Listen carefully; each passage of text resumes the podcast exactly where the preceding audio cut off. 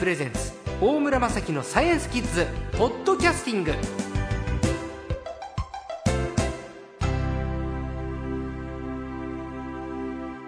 さあ今週の最高もレアアースに大変お詳しい東京大学大学院教授の加藤康弘先生です。こんばんは。こんばんは。先生は3年前ネイチャージオサイエンスというとても有名な雑誌で太平洋の海底先週聞きましたね。東京都の南鳥島の周辺の海底からレアアースを含む泥泥の大交渉があることを発表されました、まあ、このレアアース、えー泥ではあるけれど、えー加工していくと銀の延べ棒みたいになるよっていう。それがいろんな形で、えー日本を救うというお話をしてくださったんですけれどちなみにこの海底というのは深さ何メートルぐらいのところから泥は、え、えーとね、これがね、実はね、すごく深いんですね。えで南鳥島の周辺だとですね、5600メートルと結か、構深い5700メートル。素潜りじゃ無理ですねあ、とても無理ですね。はい。どういうふうに採取するんですか？え、これはね、えー実はあの、今、あの、深海の石油のですね、はい資源っていうのが、大体ですね、えっ、と、2000メートルとか、まあ、3000メートルぐらいにあるはい資源がですね、えー海底から掘られてるんですね。海底油田って言いますよねそうです。石油についてはね、そこまでは行ってるんですよ。はい2000メートル超えるとこまでは行ってる。はあでね、その、えーただね、2000メートルの海底から、実はね、5000メートルぐらいさらに掘り進んでるんです、石油の資源って。はだから、えー差し渡し7000メートルぐらいのね、えーと、地下から、まあ、し石油を上げ、取ってるわけですよね。でね、そういう技術を世界はまあ持ってるわけですいね。はあで、日本にもですね、実はこういうせ深海の石油の開発をやってるえー会社があってですね、はいあの、三井海洋開発っていう会社があります。でね、そういう会社が、えっ、と、5000メートルをね、超えるような非常に深いところにあるこの泥もね、取れるんじゃないかって言ってくれてるんですね。うんそれとか、あとはね、フランスの、えー企業っていうのは、実はに、フランスっていうのはね、あの、海洋の資源開発、石油の資源開発の世界のトップはね、フランスなんですよ。で、フランスの企業なんか、あーもですね、この泥は取れるぞっていうことを言ってるんですね。あそうですかただなんでもレアアース？地球上あちこちにあるっておっしゃっていましたけどなんと世界の生産の97%が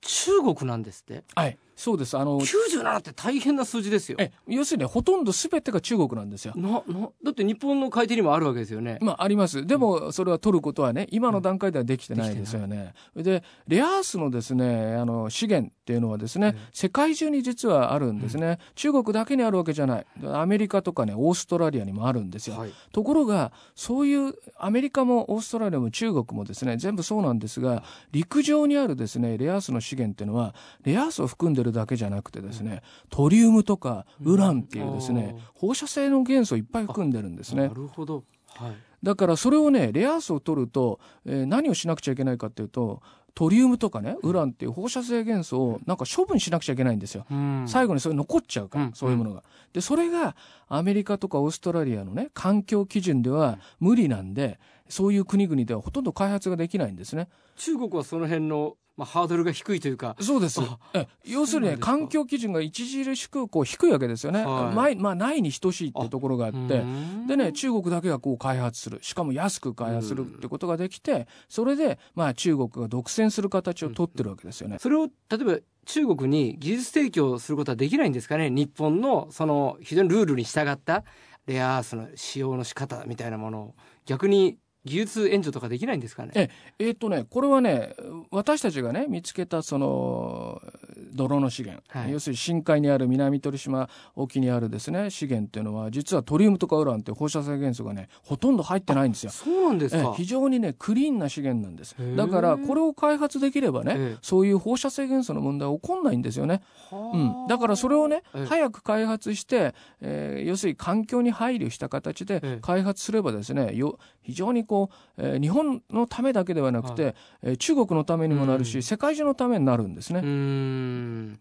あの先生の発見されたねその南の鳥島周辺のレアアース僕ら日本人があこれのことかって認識するのはいつ何時どういうタイミングで来ますかえね、ーっとね、僕はね、これなるべくね、え。私たちは、実はね、これはね、あの資源がどのどこにね、はい、南鳥島中心にどこにありそうかっていうのは大体もう絞り込んでるんですね、はい、であとはねその泥を引き上げる技術開発ってことさえできればですね、うん、私たちは、えー、なんていうんですかね最初のね泥をね例えば、えー、5年後、はい、ね。5年後ぐらいにはね、もちろんそれ手にあの引き上げることできんじゃないかと、うん、日本がね本気になれば5年じゃなくてね34年でできるはずなんですよ。うんそうするとね、えっ、ー、とね、3、4年後にね、そういう泥が、あのー、取ることができればね、はい、東京オリンピックでね、はい、そういうクリーンな資源を使ったハイブリッドカーを走らすとかね、あの、オリンピックのね、はい、えー、体育館の LED 電球全部ね、日本の国産のね、資源で賄うことも実は可能なんですね。はあ、うん、でそういうね、夢は持ってる。いや、うん、いいですね。ええ。あとはねそれをね本気で進めるかどうか、うん。うんということがあの肝心なんですね、まあ、東京都は本当にオリンピックのね招致のプレゼンテーションに環境に配慮したってことは十分打ち出してたじゃないですか。そうですね、はい、それ現実問題としてレアアースによってその環境に関しては絵に描いた餅じゃなくなる可能性もあるわけですよね。もちろんそうです。だから例えばね、さっき言ったみたいに風力発電、えー、っと、風力発電機にね、レアアースは使われるわけですから、はい、えー、っと、そういったものにね、配慮してね、風力発電機いっぱい作れば、えー、そういう供給するエネルギーもね、クリーンにできるわけですよね。楽しみだな。先生ってもともとこういうそのレアアースのご専門ですか？いや、僕はね、実はね、地質学者って言って。地質学の先生で、はい、そうです。でもまあ地質といえば地質ですよね、レアアース。そうですね。あのね、えー、あの地質なんですけど、もともとね、僕はね、何に興味を持ってね、研究してたかっていうとね、地球の歴史って46億年あるんですね。はい、でね、46億年のね、地球の地球がまあ46億年ぐらいでね、地球の環境っていうのがね、どうやって変わってきたのか。今私たちは地球の温暖化とかね、はい、えー、そういったことが非常に問題にしてるわけだけど地球の環境って果たしてね今と同じだ。まあ昔は全然違うわけですよ。はい、でそういうことが全部分かってくるとこれからの環境をどうすべきかっていうことに関してもね、うん、あのいろんな知識が増える。大事なことなんで、うん、そういうことをもともと研究してました。なるほど、はい、あのー、今の話でもしかしたらこのレアアースってね